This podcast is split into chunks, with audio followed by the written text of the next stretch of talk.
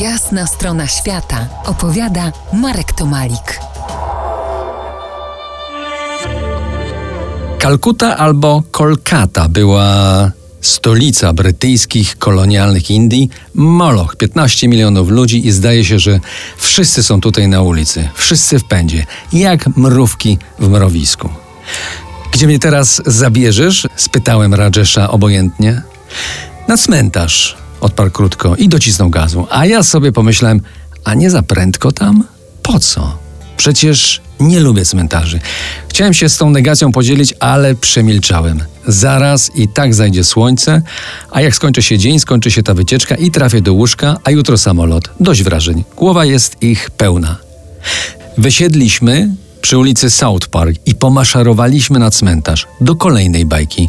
Miasta ze snu, wielkich budowli obrośniętych mchem, zwietrzałych, zbutwiałych i nie zamieszkały przynajmniej przez żywych. A ci zmarli przegrali z tropikalnymi mchami i paprociami. Przemieszane style epok i kontynentów. Nigdy wcześniej i nigdy później takiego cmentarza nie widziałem. Mauzolea, sarkofagi, monumentalne budowle w skali przepychu, która była daleko poza moim rozumieniem tych spraw.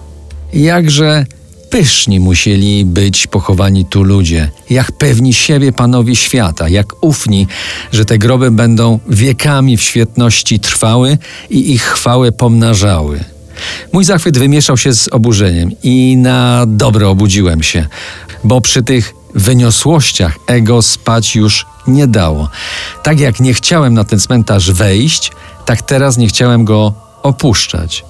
Pochowano tu prawie 2000 konkwistadorów i ich potomków od 1767 do 1830 roku, w tym najważniejsze figury kolonialnego świata: żołnierzy, marynarzy, urzędników, kupców, kobiety i dzieci, które odeszły przedwcześnie pokonane przez tropikalne choroby.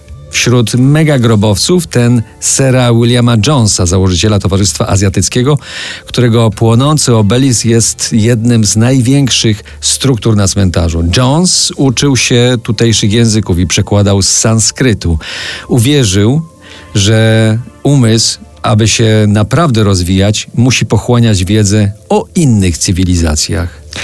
Charles Hindu Stewart poszedł o krok dalej. Był zawodowym żołnierzem, ale dał się hinduizmowi całkowicie wchłonąć. Skonstruował świątynię, pojął hinduską żonę i zaproponował, by kolonialne wojsko nosiło hinduskie stroje, a europejskim kobietom sugerował porzucenie sztywnych i ciężkich gorsetów na rzecz pięknych i ponętnych sari. Starał się zrozumieć, dlaczego Bóg chrześcijan znosił cierpienia nie do zniesienia, a bóstwa hinduistyczne wydawały się radować w miłości.